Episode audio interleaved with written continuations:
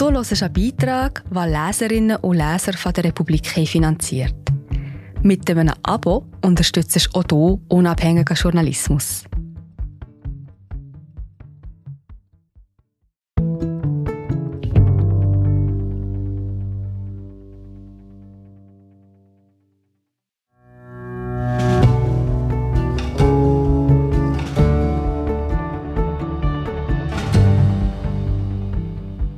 Gegen die Frau und die Demokratie. Der Kampf gegen gerechte Geschlechterverhältnisse gehört zum Kern des Putinismus und anderer rechter Bewegungen. Eine Antwort auf den Krieg muss deshalb auch eine feministische sein. Die Internationale der Antifeministin. Ein Essay von Leandra Bias, gelesen von Cristina Capodifoglia.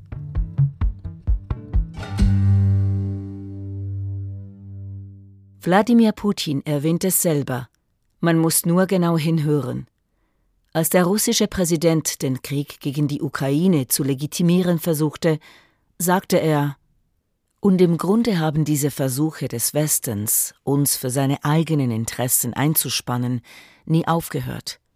Er versucht, unsere traditionellen Werte zu zerstören und uns seine Pseudowerte aufzudrängen, die uns, unser Volk, von innen zerfressen sollen, all diese Ideen, die er bei sich bereits aggressiv durchsetzt und die auf direktem Weg zu Verfall und Entartung führen, denn sie widersprechen der Natur des Menschen.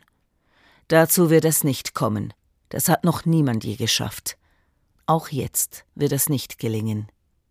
Wladimir Putin, russischer Präsident, Ansprache vom 24. Februar 2022 Traditionelle Werte, die angeblich zerstört, und Pseudowerte oder westliche Werte, die Russland stattdessen aufgezwängt werden sollen.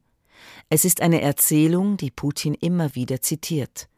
Dabei gelten die Geschlechtergerechtigkeit und der Feminismus, der sich für diese einsetzt, immer als besonders gefährlich. Offen inszenierter Antifeminismus ist seit vielen Jahren ein wichtiger Teil des Systems. Es ist essentiell, diese Tatsache anzuerkennen. Die Abwertung und Entrechtung von Frauen und von LGBTQIA ist kein zufälliges Nebenprodukt. Es ist ein Kernelement des Putinismus. Der Antifeminismus erfüllt als Instrument gleich mehrere Funktionen. Er dient als Rechtfertigung für eine autoritäre Politik nach innen, für Angriffskriege nach außen und er schafft gemeinsames Terrain mit rechten Bewegungen in verschiedenen Ländern. Wollen wir Demokratien tatsächlich festigen und verteidigen, ist diese Einsicht wichtig. Sonst riskieren wir, die falschen Schlüsse aus diesem Krieg gegen die Ukraine zu ziehen. Solche Konflikte lassen sich nicht mit reiner Militarisierung gewinnen. Genauso braucht es ernsthafte Investitionen in die Menschenrechte und die Geschlechtergerechtigkeit. Wie also zeigt sich der Antifeminismus im Putinismus? Welchen Zweck erfüllt er? Und wie könnte und müsste man ihm begegnen, nicht nur in Russland, sondern auch in etablierten Demokratien wie jüngst wieder in den USA? Die Idee der traditionellen Werte, die es zu schützen gilt, kursiert seit Putins zweiter Amtszeit und hat seither stets an Bedeutung gewonnen. Bereits 2007 verwies Putin in seiner mittlerweile berüchtigten Rede auf der Münchner Sicherheitskonferenz auf die Gefahr, dass ein Land seine nationalen Grenzen stets überschreite und anderen seine wirtschaftlichen, politischen und kulturellen Politiken aufzwängen möchte. Gemeint waren damals die USA. Damit etablierte er die Gleichsetzung zwischen Imperialismus und fremden Werten offiziell. Seither ist die Behauptung, dass vermeintlich westliche Werte nicht vereinbar seien mit russischen traditionellen Werten zur Staatspolitik geworden. Insbesondere die Gender-Ideologie wird dabei als speziell schlaue westliche Strategie dargestellt, die Russland über eine innere fünfte Kolonne, also mittels russischer Feministinnen, zum Zerfall bringen soll. Wenige Monate vor der Invasion der Ukraine sagte Putin im Waldai Club, dem wichtigsten außenpolitischen Kongress in Russland, dem Westen seien die Basics für Fortschritt abhanden gekommen, weil er nun sogar solche Dinge wie Mama und Papa in Frage stelle. Dem müsse Russland einen gesunden Konservatismus entgegenstellen. Auf die Frage, was das genau beinhalte, ließ er keinen Zweifel übrig. Wandel ist schon in Ordnung, aber jemand muss das Kind, das sich wandeln soll, gebären. Die Pfeiler des gesunden Konservatismus sind also die Nuklearfamilie und die Rolle der Frau als Gebärmaschine. Man hätte ihn auch fragen können, wie er Patriarchat definiere. Aus diesem Grund wird Feministinnen im Land vorgeworfen, sie planten unter Anweisung des Westens einen Hinterhalt. Denn sie setzen sich für Selbstbestimmung ein – wir sind gerade wieder da. Hallo, ich bin Marie José, Wissenschaftsjournalistin bei der Republik. Und ich tue dich hier kurz stören. Mir gefällt bei der Republik, dass sie vertiefen. Es sind mehrheitlich Geschichten, die auf Hintergrund eingehen. Für das Lesen oder Hören, beim Joggen, beim Kochen oder wie man noch einen langen Tag vor dem Computer einfach möchte die Augen zutun. Wir sind werbefrei und nur von unseren Leserinnen und Lesern finanziert. Unter republik.ch slash hallo kannst du auch hier ein Abo lösen. So, und das war es auch schon mit der Störung.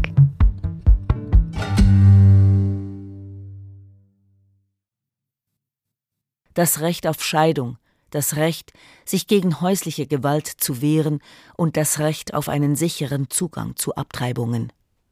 Darauf spielte Putin an, als er die inneren Feinde in seiner Rede kurz nach der Invasion aufzählte. Verräter und Abschaum nannte er jene, die auf ihren Genderfreiheiten beharrten, aber die wie Mücken ausgespuckt werden würden. Zu diesem antifeministischen Feindbild gehört insbesondere auch die Idee einer Gleichstellung von LGBTQIA, die gleichgeschlechtliche Ehe als Bedrohung für die russische Gesellschaft. Populär wurde der Begriff Gayropa anstelle von Europa, als Putin 2012 zum dritten Mal gewählt wurde. Damals stand die Legalisierung der Ehe für alle in Frankreich bevor.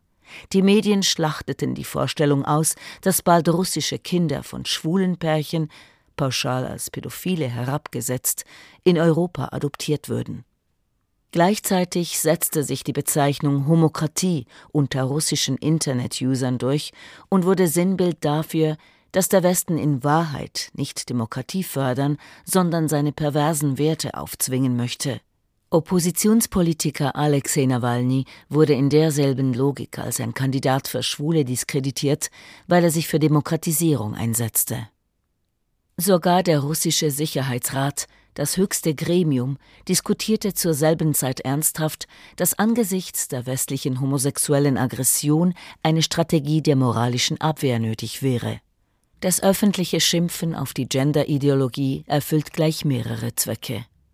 Zum einen dient es als ganz grundsätzliche antidemokratische Abkürzung.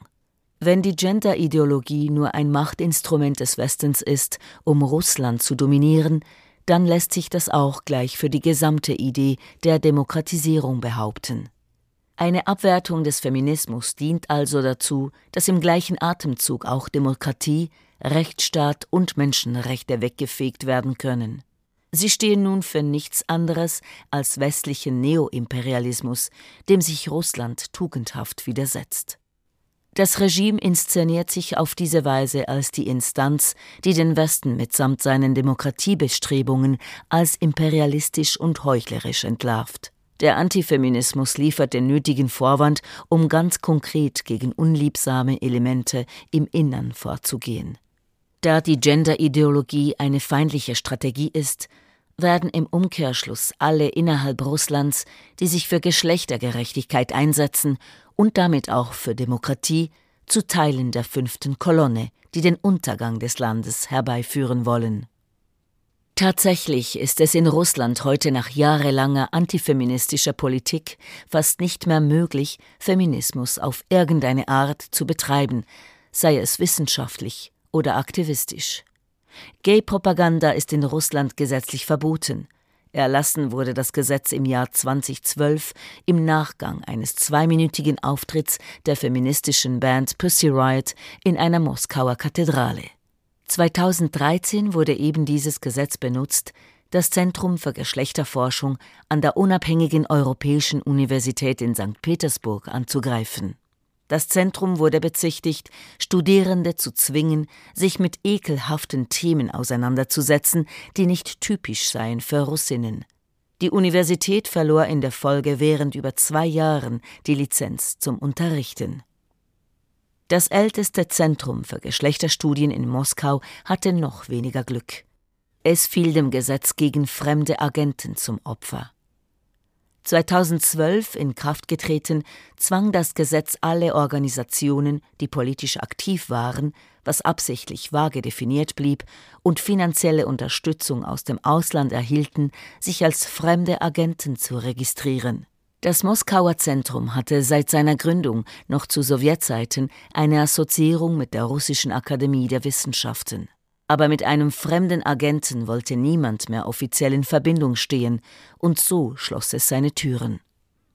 2017 wurde dann ein erster kleiner Fortschritt im Kampf gegen häusliche Gewalt innerhalb von sechs Monaten wieder rückgängig gemacht. Russland ist neben Belarus das einzige postsowjetische Land ohne separates Gesetz zu häuslicher Gewalt. Zwei Versuche, eine Gesetzgebung durchzubringen, scheiterten 2012 und 2014. Der Tatbestand existierte somit nicht. Im Juli 2016 wurde mit einer neuen Gesetzgebung zum ersten Mal in der Geschichte Russlands Gewalt zwischen Personen, die sich nahestehen, von anderen Gewaltdelikten unterschieden. Häusliche Gewalt wurde dadurch als separates Delikt zumindest anerkannt und im Strafgesetzbuch geregelt, während andere erstmalige Fälle einfacher Körperverletzung weiterhin als bloße Ordnungswidrigkeiten galten. Der Erfolg, der auf fast 30 Jahren feministischer Kampagnenarbeit beruhte, hielt nicht lange. Als von der westlichen Feministenlobby gesponsertes Ohrfeigengesetz verspottet, das russische Mütter kriminalisieren und russischen Werten widersprechen würde, wurde es Anfang 2017 nach bloß sechs Monaten wieder gestrichen. Was im Westen unter der Headline Entkriminalisierung häuslicher Gewalt kursierte, war tragischerweise nichts Neues. Zurück kam die alte Gesetzesordnung. Gemäß dieser wird das Schlagen der Partnerin gleich gebüßt wie das Falschparkieren. Hinzu kommen ständige Bestrebungen, den Zugang zur Abtreibung zu erschweren. Selbst kleinste Initiativen wie ein YouTube-Video, das über das Recht auf Abtreibung informiert, können mit einem Verhör enden. Und zwar nicht auf dem Polizeiposten, sondern in der Abteilung der Extremismusbekämpfung des Nachrichtendienstes, mit der Begründung, dass ein Video zu Abbrüchen einem Aufruf zum Massenmord gleichkommen könnte. Teilnehmende an einem feministischen Sommerlager an einem abgelegenen Ort wurden mit Vergewaltigung bedroht, weil sie die traditionellen Werte befleckten. Sie wurden noch bei der Ankunft am Bahnhof abgefangen und über mehrere Stunden auf der Polizeiwache festgehalten, wie mehrere Betroffene berichteten. Es ist keine Überraschung, wenn russische Feministinnen heute sagen, sie betrieben Selbstzensur. Das Feindbild der westlichen Genderideologie dient dazu, die moralische Überlegenheit westlicher Demokratien zu entkräften und so gleichzeitig das Regime zu legitimieren. Gleichzeitig dient es auch als Argument, um eine aggressive Außenpolitik in eine reine Verteidigungshandlung umzudeuten. Wenn traditionelle Werte unter Beschuss sind, ist es naheliegend, dass alle Mittel zu ihrer Verteidigung heilig sind nicht nur die Verfolgung von Feminismus im Land, sondern auch eine Invasion im Nachbarland. Die Ukraine ist demnach aus Sicht Russlands nicht nur von Nazis durchdrungen und keine eigenständige Nation. Nein, sie wird eben auch als Spielball des degenerierten Westens dargestellt, und die Ausbreitung dieser perversen Werte ist gleichbedeutend mit der Ausweitung der NATO. Antifeminismus hilft dadurch, den russischen Opferstatus auszustellen und aggressive Außenpolitik reinzuwaschen. Putin bediente sich dieser Strategie nicht nur am Abend der Invasion, sondern auch neulich, wieder am 9. Mai, dem Tag des Sieges. Der Angriffskrieg wurde als präventiv deklariert, ausgelöst durch einen moralisch degradierten Westen, der es darauf anlegt, jahrtausendealte Werte zu canceln. Darum sei der Übergriff das einzig Richtige gewesen für ein souveränes Land wie Russland, das die eigenen traditionellen Werte und die Bräuche der Vorfahren niemals aufgeben werde. Wer schon früher genau hingehört hat, weiß, dass dieses Schema bereits seit dem Euromaidan auf die Ukraine angewandt wird. Als die Proteste im Herbst 2013 ausbrachen, weil der korrupte und zusehends autoritäre Präsident Janukowitsch das Assoziierungsabkommen mit der EU unter Druck Russlands in letzter Minute doch nicht unterschrieb, warnte das russische Fernsehen vor einer drohenden Homodiktatur. Zehn Tage bevor Russland die Halbinsel Krim annektierte, sagte niemand Geringeres als der russische Außenminister Lavrov, dass die Gesellschaft ein lebendes Wesen sei, das vor Europas hedonistischer Weigerung traditioneller Werte beschützt werden musste. Man hatte es gemäß dieser Darstellung also nicht mit einer legitimen demokratischen Bewegung in der Ukraine zu tun oder mit illegalen russischen Truppen, sondern es ging darum, dass die Ukraine Opfer westlicher Perversion war und dass, wenn diese Bedrohung nicht präventiv und gewaltvoll niedergeschlagen würde, auch Russland bald Penetration und Zerfall bevorstehen würden. Die Bikergang Nightwolves, die sowohl als paramilitärischer wie auch propagandistischer Arm des Putin-Regimes fungierte, deklarierte ein Jahr nach der Krim-Annexion stolz Auf der Krim haben wir zum ersten Mal Widerstand geleistet, gegen den globalen Satanismus, die wachsende Barbarei Westeuropas, gegen die Zerstörung traditionellen Werte, gegen amerikanische Demokratie. Demokratie wird im selben Atemzug wie Genderideologie genannt. Dadurch wird eine Annexion der Krim, ein getarnter Überfall in der Ostukraine oder wie heute ein voller Angriffskrieg zu tugendhafter, ja gar unschuldiger Verteidigung. Deshalb erfuhr Joanne K. Rowling ein böses Erwachen, als Putin sie in einer Rede nach der Invasion plötzlich als eklatantes Beispiel für die westliche Cancel-Kultur erwähnte. Die Autorin der Harry Potter Bücher vertritt zu Geschlecht und Genderfragen eine Haltung, welche ihr den Vorwurf der Transphobie eingebracht hat. Putin bediente sich bewusst der rechten Rhetorik, die Machtverhältnisse umkehrt und marginalisiert, darunter auch Feministinnen und deren Einsatz gegen Diskriminierung als übermächtig darstellt. Genau das tat auch die russische Botschaft in Frankreich, als sie kurz nach dem Angriff eine Karikatur mit der Überschrift Europe 2022 auf Twitter veröffentlichte. Cancel-Kultur wird gleichgesetzt mit der NATO-Erweiterung. Und Aggression ist darum Selbstschutz in einem zivilisatorischen Konflikt mit der Ukraine als Schauplatz. Mit seiner Rhetorik gegen den angeblich pervertierten, verweichlichten Westen setzt der Putinismus nicht nur seine eigenen unmittelbaren Interessen durch. Er wird damit auch anschlussfähig bei der internationalen Rechten, die in Russland eine Projektionsfläche gefunden hat, wo noch Ordnung herrscht. Darum reicht es für eine Stärkung der Demokratien nicht, militaristisch gegen Russland vorzugehen, wir müssen auch antifeministischen Bewegungen in anderen Ländern entgegentreten. Was auf dem Pausenplatz passiert, findet auch in der Weltpolitik statt. Staaten sind gegenwärtig noch immer männliche Gebilde im Wettbewerb miteinander. Und es geht darum, wer der Stärkere ist. Mit seinem Antifeminismus inszeniert sich Russland als der letzte wahre Kerl. Der Kreml sagt zuweilen tatsächlich, dass er sich in seinem Kreuzzug gegen die Gender-Ideologie als letztes Bollwerk der westlichen christlichen Zivilisation sieht. Im Gegenzug werden der Westen und insbesondere seine männlichen Bürger als verweiblicht dargestellt. Das stößt auf Anklang, besonders in Zeiten eines Krieges, wenn die Retraditionalisierung unserer Geschlechterrollen Hochkonjunktur hat, weil sie uns ein Gefühl von Sicherheit zu vermitteln scheint. Das Spektrum der Resonanz ist breit. Vom deutschen Autor Tobias Haberl, der findet, der Mann wurde so lange von radikalen Feministinnen gepiesackt, dass ihm nun die nötige Härte für diese Welt fehlt. Hin zum regelmäßigen Schweizer Feuilletonbeitrag zum Gendersternchen, das nun doch zu weit gehe und das Zeichen einer Snowflake-Generation sei. Bis zum Magazin Weltwoche, das sofort auf Putins Idee einer Selbstsäuberung vom ganzen Cancel-Kram aufspringt. Das russische Regime ist zudem nicht das einzige, das eine antifeministische Rhetorik und Politik nutzt, um eine antidemokratische Innenpolitik durchzusetzen. Polen beispielsweise hat das Recht auf Abtreibung quasi ausgehebelt und betreibt seit Jahren antifeministische Politik. Ausgerechnet Polen soll nun aber zur Schutzmacht der Ukraine werden. Auch in den USA einer der wichtigsten Demokratien, soll der Schwangerschaftsabbruch voraussichtlich nach dem Willen des republikanisch dominierten obersten Gerichtshof in den Bundesstaaten wieder kriminalisiert werden können. Und Kroatien hat den EU-Beitritt abgewartet, um den Zugang zur Abtreibung zurückzuschrauben. Polen kämpft außerdem neben der Türkei an vorderster Front gegen die sogenannte Istanbul-Konvention. Dabei handelt es sich um ein Übereinkommen des Europarats zur Verhütung und Bekämpfung von Gewalt gegen Frauen und häuslicher Gewalt. Es verpflichtet die unterzeichnenden Länder erstmals, umfassende Maßnahmen zur direkten Gewaltprävention sowie für die Gleichstellung zu ergreifen und gilt als feministischer Meilenstein.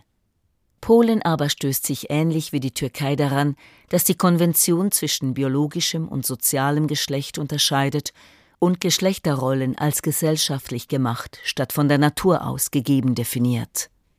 Weitere Beispiele wären Ungarn mit seinem Verbot der Gender Studies, aber auch Frankreich, wo Geschlechterforschung wie auch postkoloniale Studien vermehrt als Ideologien verschrien werden, die auf Universitäten nichts zu suchen haben. Das alles geschieht nicht zufällig. Die Politikwissenschaft hat schon lange erkannt, dass Geschlechtergerechtigkeit und Demokratie Hand in Hand gehen. Langsam realisiert sie auch, dass Geschlechtergerechtigkeit Voraussetzung für eine stabile Demokratie ist. Autokraten sind also nicht bloß einfach so Frauenhasser. Sie haben ein strategisches Interesse an antifeministischer Politik. Es ist eine effektvolle Art, die Demokratie zu untergraben. Darum gibt es ein Anti-Gender-Netzwerk, welches sich mit Hilfe internationaler Spenden darauf konzentriert, etablierte Rechte in der Gleichstellung rückgängig zu machen. Allein seit 2008 wurden über 700 Millionen US-Dollar in Europa investiert, unter anderem um Ärzte, die mit dem Hinweis auf Gewissensgründe Schwangerschaftsabbrüche verweigern, bei Gerichtsverfahren finanziell zu unterstützen.